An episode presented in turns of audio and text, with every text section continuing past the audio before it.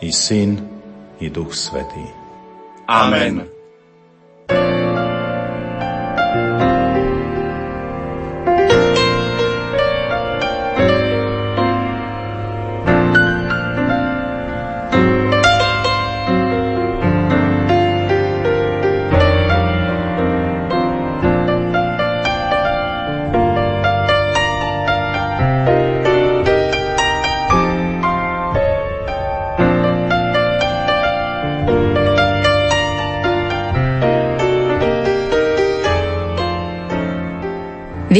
Krížu stojí neraz viac námahy a bolesti, než ho prijať a niesť.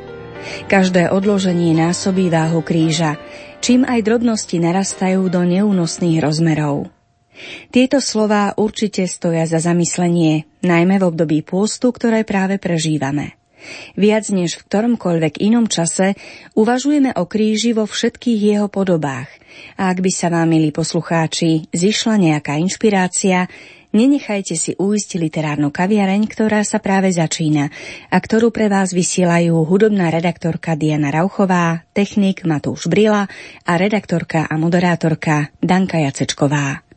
Pri mikrofóne vítam otca Mariana Gavendu, ktorý je autorom zaujímavej knihy Cez kríž k svetlu, plnej naozaj inšpiratívnych myšlienok a fotografií. Viac nám o nej povie on sám.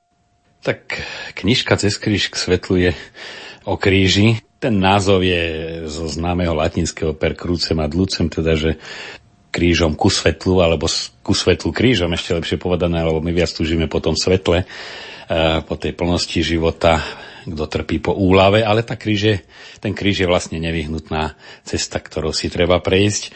No a samotná knižka, zase ona sa rodila asi 20 rokov, to bolo ešte aj viac, to bolo ešte, keď som sa ocitol v Taliansku v časoch končiacej totality a tam tie tyrolské kríže ma úžasne fascinovali. Tak som si ich fotil skôr s tým, že ukážem doma, že aj u nás by ľudia niečo také mohli, e, keď sa tá situácia uvoľňovala, tak vytvárať na takú motiváciu. A potom mi tak napadlo takú brožúrku o krížoch nejakými peknými myšlienkami. A tak som aj začal Nikdy na to nejak nedošlo, ale mal som obálku, kde som si, keď ma nejaká úvaha oslovila, alebo niekedy aj myšlienka niekoho druhého, tak som si tie reflexie písal na také malé lísky a šestkové a odkladal, odkladal a medzi tým som fotil, kde bol pekný kríž, popri iných veciach samozrejme som fotil aj kríž, ale s takým, kde si na pozadí tajným plánom, že raz sa to možno hodí do nejakej knižky usporiadať.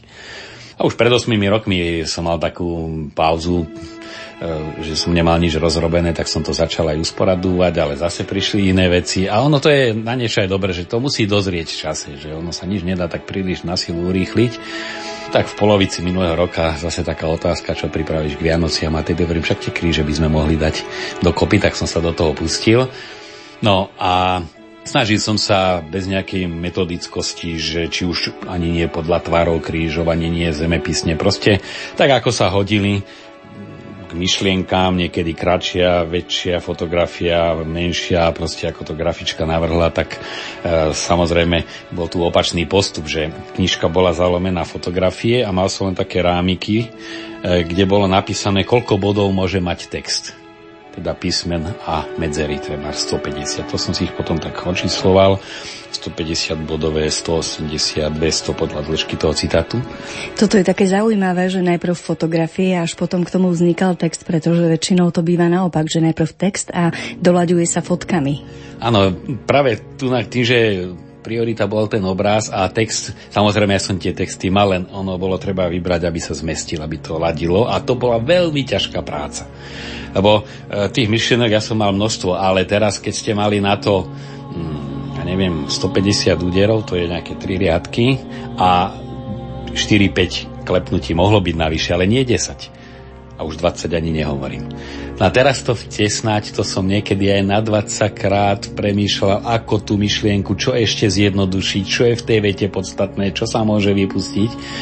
A tak by som povedal, že s textom som sa asi najviac vyhral v tejto knihe, lebo bolo treba naozaj každý zvažovať a nahlas si ho hovoriť, čo zase je výhoda, lebo tie aj hlavne citáty musia byť jadrné, to sa nedá nejak rozvláčne. A toto aj som vďačný, že sme išli týmto postupom, lebo ma to prinútilo naozaj aj si uvedomiť, že ako sa určitá vec dá krátko a jednoducho povedať. A myslím, že nemám s výrečnosťou nejaké problémy, ale som zistil, aké mám rezervy. A, takže to je vždy škola, keď sa musí autor naučiť písať e, na obmedzený e, počet slov. No ale podstata je skôr to moje zamýšľanie sa, či už pri tom fotení alebo pri písaní tých úvah. No a potom, aby to bolo, predsa len všetko, každý máme nejaký ten okruh myšlienkový, aby to bolo pestrejšie, tak asi tretinu tvoria zase myšlienky iných ľudí.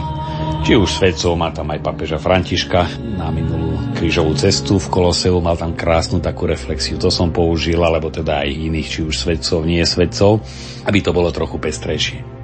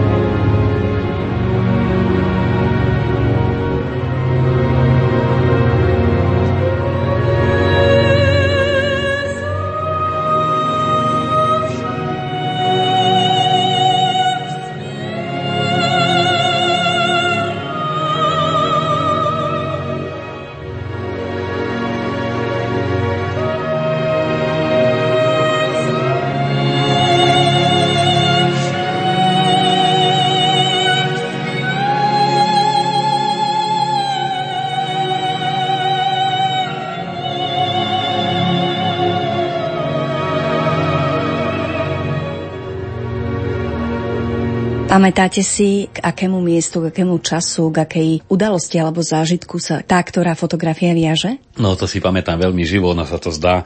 E, už teraz tých fotografií v knižke nie je moc, ale keď ja som tie kríže navyberal, Našťastie v tej digitálnej podobe sa to robí ľahko, že človek klikne a už si to naukladá a navyberal som to teda, ja mám e, filmy uložené, filmy alebo zábery chronologicky podľa akcií, teda Bar Sveta Zemium 2010 a keď som si ich tak uložil, to bola záplava. Ale predsa len v tom je 20 rokov života, sú situácie, na ktoré sa nezabúda, napríklad e, kríž na nejakom vrchu v Tyrolsku. No to pre mňa znamenalo niekedy aj 8 hodín tvrdého výstupu a tá jedna snímka na tu sa nezabudne. To nie je tu to, ako keď človek ide po ulici a fotí tváre neznámych ľudí, tak to sa samozrejme mieša. Ale za tým väčšinou je tam nejaký osud, bude aj nejaké rozpoloženie, lebo tie kríže sú väčšinou na pekných miestach treba symbolický cintorín. A tu som práve nenašiel, ktorú som najviac hľadal.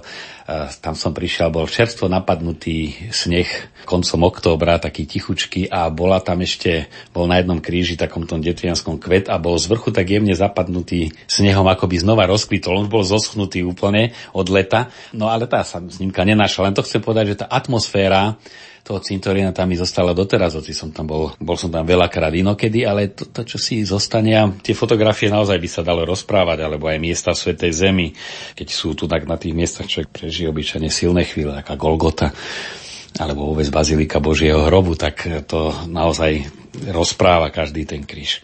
Pomaličky sa vlastne dostávame k tomu, že na obálke je taká zvláštnosť, sklíčko a pod tým sklíčkom nejaká hlina alebo piesok alebo niečo, niečo takéto. Čo to znamená, čo to symbolizuje? Odkiaľ teda tá pôda je, ktorá je tam? No jednoduchá odpovede, že je z Getsemanskej záhrady z Olivovej hory v Jeruzaleme. E, skôr je celá story, ako sa tu dostala. Jednak ten nápad, No a to by som aj zovšeobecnil pre poslucháčov, že ono veci sa rodia za pochodu. Kedy si mal svoja taká myšlienka, že aj najdlhšia cesta začína prvým krokom a my ten štvrtý zbadáme až za tretím, nie po prvom. A na horách to platí duplovanie, že človek v lepšom prípade vidí vrchol, ale že kadiaľ to tam pôjde, to sa vynára, keď človek začne kráčať. A to isté platí pri vzniku knihy. Človek obyčajne má nejakú tú ideu, že asi ako by som chcel tú knižku zostaviť, ako asi by som si myslel, že bude vyzerať, ale až keď sa začne robiť, tak to chytá tú tvárnosť. No a v tomto prípade Mňa motivovalo tam v Svetej Zemi, deti malé si tak privyrábajú tie chudobné palestínske, že zberajú kvetinky na tých e, pastvinách, treba z Betleheme, kde aj e, pastieri pásli svoje stáda, lisujú to a potom vyrábajú také akoby sveté obrázky, že je tam z Betlehema alebo z Olivovej hory alebo z Božieho hrobu je tam troštičku taká tenočka trieska z olivového dreva v podobe kríža a nejaká kvetinka a niekedy troška zeme. A mne tedy napadlo, že ako záložku to do tej knižky vložiť. Potom v redakcii takto sa to odvia. Navrhli, že či nejaký rúženec alebo niečo nepriložiť k tej knihe a tak ja som zaspal, že to mi prípada také reklamné, ako keď niektorých tých týždenníkoch býva šampón alebo nejaká proste taká reklamná alebo nejaký parfém, hovorím, tak to je také, skôr to vyznelo, že chceme e, predajne to marketingovo nejak urobiť atraktívny, hovorím, to je nedôstojné, ale správne, nech je to súčasť knihy, nech je to akoby taký maličký maličký šperk, teda e, samozrejme tá hlina nemá veľkú hodnotu, ale pre toho, kto je veriaci, že naozaj z tých miest, kde Kristus trpel, tak má obrovskú hodnotu symbolickú. No, potom bolo celá, celá story, akým spôsobom to umiestniť. No, tiež sme mali veľa pokusov, veľa tvárov, ale nakoniec to tak sadlo, aj tá podoba toho kríža, to farebno-grafické riešenie, aj technické riešenie, nájsť vôbec firmu, ktorá to robí. No a keď už všetko bolo, ukázalo sa hlina dovezená, preosiata, všetko tak, že ona je zmagnetizovaná a ona odskakovala, lepila sa na tie, na tie kruhy. Taký, tam je taký kružok, ktorý po kraji je oblepený lepidlom, to sa malo nasypať a prilepiť a ono to odskakovalo tak museli nejakého fyzika k tomu zavolať a urobili magnetické pole, to dali do zásuvky nejaký magnet, ktorý to odmagnetizovával a v tom magnetickom pole nejakom, nerozumiem tomu, tak to tam vkladali, že to bolo také zaujímavá vec, keď mi to rozprávali. Celá epopia bola, ako tú hlinu zo Svetej Zeme dostať. Vedel som, že nerobia veľké problémy, lebo ľudia brali si treba to bahno z mŕtvého mora, takéto liečivé, sa občas pousmiali nad tým, ale pustili to. Len toho bolo treba dosť veľa, ja som myslel však dosačku. Áno, niekoľko tisíc kníha mala dosačku náklad. dám zo dve kila, však čo na tom, ale keď sme to prerátali 3 gramy krát 4 tisíc, to máme 12 kilo. Jednoduchá matematika. A bolo toho nakoniec 20, lebo keď sme to do tých igelítiek dávali, tak hovorím, a ešte za lopatku, ešte za lopatku, lebo to človek tak nevedel v ruke odhadnúť a potom som to do takých malých čiernych sáčkov mi to tam prerozdelili na recepcii a som to teraz ľuďom dal do batožiny. Hovorím si, no a viete, prášok to je vždy evokuje nejakú výbušninu, že keď zvadajú, že v druhom, treťom, štvrtom, piatom e, kufri je rovnaký balík s nejakým práškom, takže konec. Čiže sme tam mali jeden incident, taký čo upútal pozornosť e, Mosadu, izraelskej policie, tak som sa bál, že si vďaka tomu pánovi na nás posvietia. No ale som sluboval sviečky svetému Antonkovi, lebo som jeho veľký ctiteľ a Pádová je pre mňa taká osudová životne, takže tam vždy potom idem tie sviečky ozaj aj zapáliť a priniesť mu teda a zapáliť v Pádove, tak ešte mu ich dlhujem. A teda podarilo sa to bez problému preniesť, lebo totiž takto, že v tej knižke je hneď za úvodnou stranou aj fotka, ako tú zem priamo tam v Svetej Zemi požehnávam, potom sme ju nabrali. Tú fotku sme odfotili pondelok, poslali mailom na Slovensko. Kniha išla do tlače už, že aj zem požehnávam a my sme boli ešte Svetej Zemi a nevedel som, či z toho hlinom na Slovensko prejdeme. To bolo aj také gesto dôvery, že áno, veríme, že Pán Boh sa postará, takže... No v podstate ľudia, ktorí mali v batožine túto hlinu, sú ako keby spoluautori tejto knižky. No prispeli samozrejme, že oni priniesli tým čitateľom, takže však sú aj na to patrične hrdí že sme teda, niektorí povedali, tak môžu ťa odsúdiť, že si sa snažil um, ukradnúť Izrael. Zo žartu samozrejme, že už prenášať hlinu, to znamená postupne odnášať Izrael na Slovensko. No ale pre nás to má hodnotu teda naozaj tej svetej zeme, kde isto, aj keď nie po týchto zrnkách, ale celkom isto tej oblasti veľmi často kráča svojimi nohami, takže to je ozaj silné. Nie je to niekde z pola tam za Jeruzalémom, čo tiež by malo svoju hodnotu, že to je zo Svetej Zeme, ale toto je z tej najsvetejšej zeme v rámci Svetej Zeme.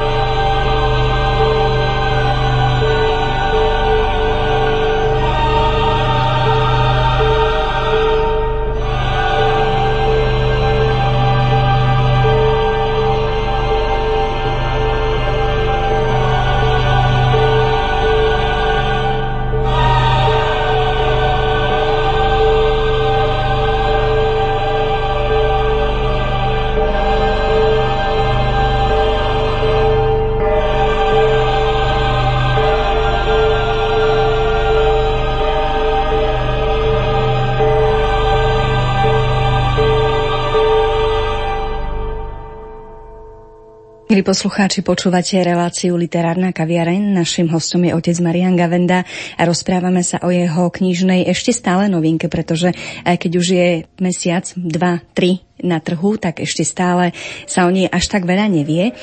Hovoríme o knižke Cez kríž k svetlu. No a mňa by teraz zaujímalo, či máte v tejto knižke nejakú fotografiu, ktorá vám je špeciálnym, výnimočným spôsobom blízka a o ktorej ste ani neuvažovali, či tam bude alebo nie, ale e, vo vašom vnútri zaznelo jednoznačné áno. To je ťažká otázka, lebo ono vždy, keď som fotil, tak tá, tá konkrétna bola jedinečná. Ale tak mám tu napríklad jeden kríž, ktorý je v mojom rodnom chotári a ku ktorému som prichádzal často, je tak aj ako cieľ takmer v cieli tej cesty také, takého kolečka, ktoré som si veľmi často robil v každom počasí, aj v zime, keď bol sneh, aj v blate, aj na jar, aj v lete, aj keď už listie bolo napadané na jeseň. Čiže a vždy som tam niesol to svoje rozpoloženie, ktoré som mal, niekedy problémy, niekedy radostné a tomu krížu som ich skladal. Čiže tá fotografia sama o sebe napríklad nie je až taká že by najviac byla do očí z celej knižky, ale treba stá pre mňa má e, konkrétne veľký význam. A potom je tam ešte jedna na jednej hore, má cez 3000 metrov v Tyrolsku, na ktorú som párkrát išiel a z nej je prenádherný výhľad na všetky strany, až od Dolomitov počnúc po Alpy zasnežené ľadovce. No tak e, a ešte v tom kríži také kruhové slnko, teda Kristus ako svetlo a neraz práve za ním aj to skutočné slnko zapadalo, tak to boli zas, to je, mi pripomína tie také až mysticko nádherné, aj esteticky, ale aj duchovne tá veľkosť Božia, krása tej prírody, tak sa tiež tá snímka hovorí mne to, čo žiaľ teda z toho obrázku hovoriť nemôže. Ale zase je tu aj dosť veľa fotografií zo Svetej Zeme a či už pre tých, ktorí tam boli, je to pripomienka, treba taká, je tu skupina, ktorá nesie kríž po krížovej ceste alebo iné zas. Tým ľuďom, ktorí si knižku kúpia, to povie volač. Čo kríž a jeho symbolika znamená pre vás ako kňaza? Tak tu je viacero otázok v tej krátkej otázke, obec symbolika, pretože v našej pragmatickej dobe a západnej kultúre, ktorá je technická, sme si odvykli vnímať symbolicky.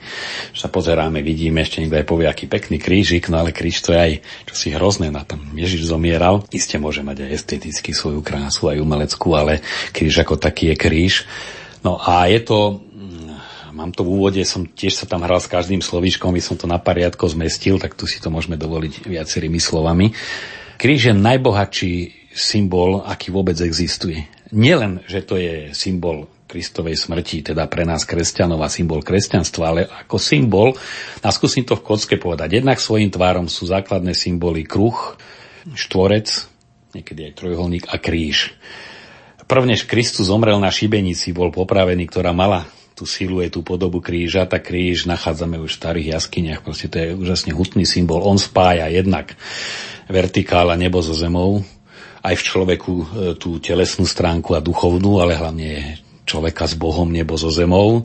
Potom horizontála spája všeho mier, celý svet a vzťahy k ľuďom, alebo vzťah k Bohu, vzťah k ľuďom. Potom ona eh, rozdeluje priestor na štyri strany. Východ, západ, sever, juh, teda je stredom priestoru je kríž. Eh, štyriročné obdobie je stredom času a vesmíru.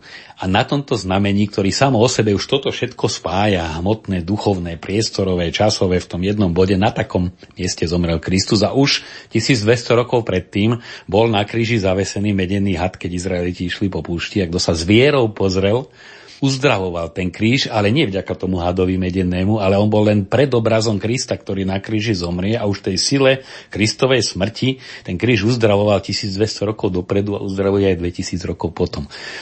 Takže už toto je bohatý, bohatý symbol. Potom, samozrejme, cez Kristovú smrť je to symbol absolútnej lásky, ale lásky obetavej srdiečko je tiež pekný symbol tej lásky emotívnej, aj prekypujúcej, ale kríž ako symbol lásky, ktorá sa obetuje do krajnosti a to je maximálna láska, maximálne seba darovanie, nadobúda ešte celkom novú hodnotu a na kríži vlastne to spojenie neba so zemou nastalo v plnosti a vykúpenie sveta, vykúpenie vesmíru, že všetko tomu Kristovi smeruje. No a teraz ešte e, my sa v znamení kríža prežehnávame. A to by nám mal kríž pripomínať jednak náš krst, sme boli znamení kríža a slovami teda prežehnania v mene Otca i Syna i Ducha Svetého, pokrstený. No a prežehnávať sa nie je také celkom ľahké, ak si niekto myslí, že aspoň sa viem prežehnať. Pri prežehnávaní sa dotýkame čela, srdca a rámien. To znamená to, čo robí človeka človekom myšlienkový svet, citový svet, túžby, plány, bolesti a ramena znamenajú činnosť.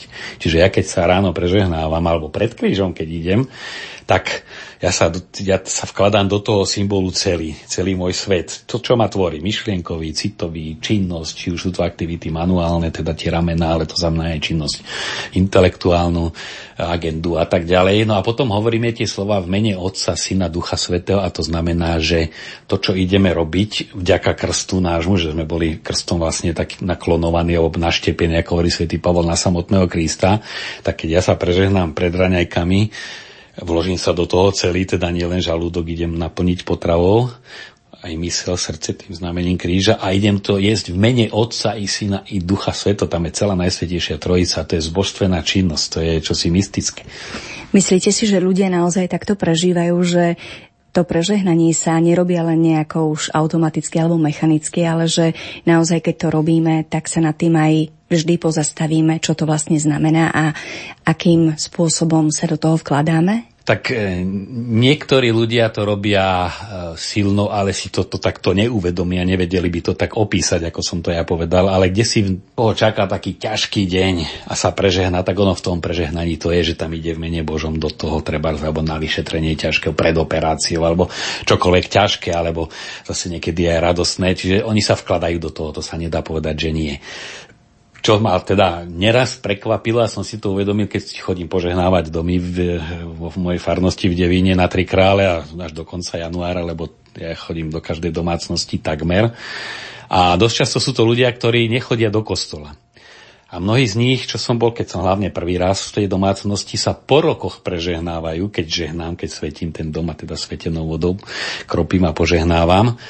A ja vidím na nich to, ako keby ste mali zladovatele kolby a idete sa prežehnať, že tie kolby praskajú, že v nich sa čosi láme. Oni nevedia o tom kríži takmer nič, na rozdiel od praktizujúcich veriacich, ale oni si uvedomujú a v tejto chvíli to vidie, že ja sa teraz po rokoch prežehnávam. To je čosi silné, je to vyznanie, je to prelomenie niečoho často. Aj zanechanie ateizmu alebo priznanie sa k tomu Kristovi. Ja vidím, že e, oni formálne sa neprežehnajú. Buď zostanú v úzadí, že teda sa neprežehnávajú, keď sú nepraktizujúci, ale chcú, aby som im požehnal. Alebo keď sa prežehnávajú, tak práve títo, ktorí si už odvykli sa prežehnávať, si intuitívne cítia, že to je veľmi silný symbol. Knižka, ako sme už povedali niekoľkokrát, má veľmi pekný názov Cez kríž k svetlu. Ono sa hovorí, keď má niekto nejaké trápenie a každý z nás má nejaké, že nosí si svoj kríž. Do akej miery dokážeme z vašej pastoračnej skúsenosti kňaza, do akej miery dokážeme sa naozaj pozrieť a vidieť to svetlo cez tie svoje každodenné kríže. No ja to aj v tej knižke niekde spomínam a možno aj viackrát, že k podstate kríža patrí, že sa ho chceme zbaviť. Teda športovec, ktorý hm, buď trénuje alebo aj nejaký výkon podáva, tak to je obrovská námaha, aby sme mohli povedať, a nie je to utrpenie, lebo on to chce robiť. Ale niekedy je oveľa menšia námaha, ktorá nám je nanútená, alebo tak je to kríž. A to je kríž, robí krížom, že najlepšie by sme boli bez neho. A naozaj, čo boli, človek netúži trpie, človek túži sa bolesti zbaviť, alebo aspoň dať jej zmysel. Čiže už v povahe kríža, kríža v zmysle bolesti, utrpenia, je už, že človek túži nájsť z neho riešenie. Buď, keď je to choroba, tak uzdravenie, e, keď je to problém, tak vyriešenie. Čiže už v tej samotnej podstate kríža je hľadať svetlo tak ako v podstate žalúdka, že túži po jedle, tak človek, ktorý nesie kríž, túži, aby sa premenil na svetlo. Čiže to ani netreba človeka učiť. Ako náhle človek trpí, tak už, už hľadá, buď ako, ako si nájsť e, východisko, ako dať tomu zmysel, ako to obetovať. No a práve, však na to tá knižka vznikala, a že ponúka množstvo inšpirácie pri rôznych podobách krížov, e, ako sa naozaj naučiť nielen prežehnávať. Ale ako napríklad, čo všetko nám môže ten symbol kríža, ktorý stretáme, tu práve tie rôzne, rôzne tvary kríža, niekedy aj okenica e, na okne chaty, pod ktorou slúži svetu omšu, je v tvare kríža, tak e, chce napomôcť, aby človek naozaj cez ten kríž e, ako symbol alebo prežehnanie vkladal to, čo prežíva. Tu napríklad len som náhodou otvoril. Kríž je živý výkričník, Boží prst ukazujúci k nebu. Varovanie, kadiaľ cesta nevedie, udanie smeru i výkrik radosti z dosiahnutého cieľa. Nestačí, aby bol, treba si dať povedať. No, to je kríž na križovatke ciest. Čiže aj ukazuje cestu, varovanie, kadiaľ cesta nejde, ale aj radosť, že sme už potiaľ vystúpili. No a myslím, že takto práve takým listovaním v tejto knihe to sa nedá naraz ani po kúsku, pretože človek je vždy niečím iným naplnený a možno aj ten istý záber a tá istá myšlienka raz osloví to, raz to niekedy, že je moc ustarostený. No tak tu je taká myšlienka Norvida, básnika, ktorého často mm, cituje Jan Paul II, že máme ísť so svojím krížom za Kristom a nie s Kristovým krížom za sebou.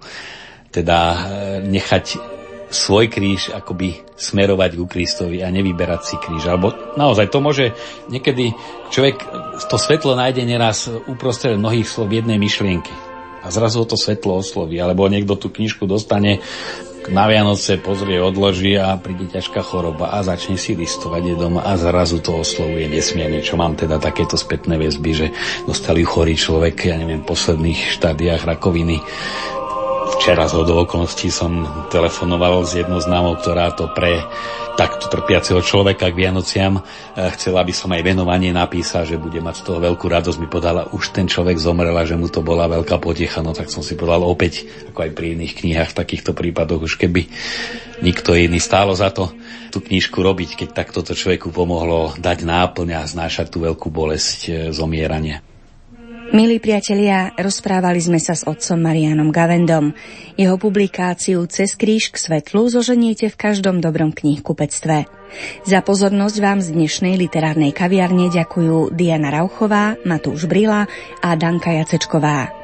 A keďže reláciu sme začali úrivkom z knihy, rovnako ju aj ukončíme, a to slovami svätého Augustína.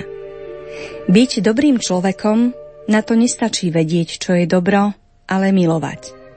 Boh hľadá ľudské srdcia ako pole, na ktorom chce zasadiť svoj strom lásky. Mierou lásky je milovať bez miery.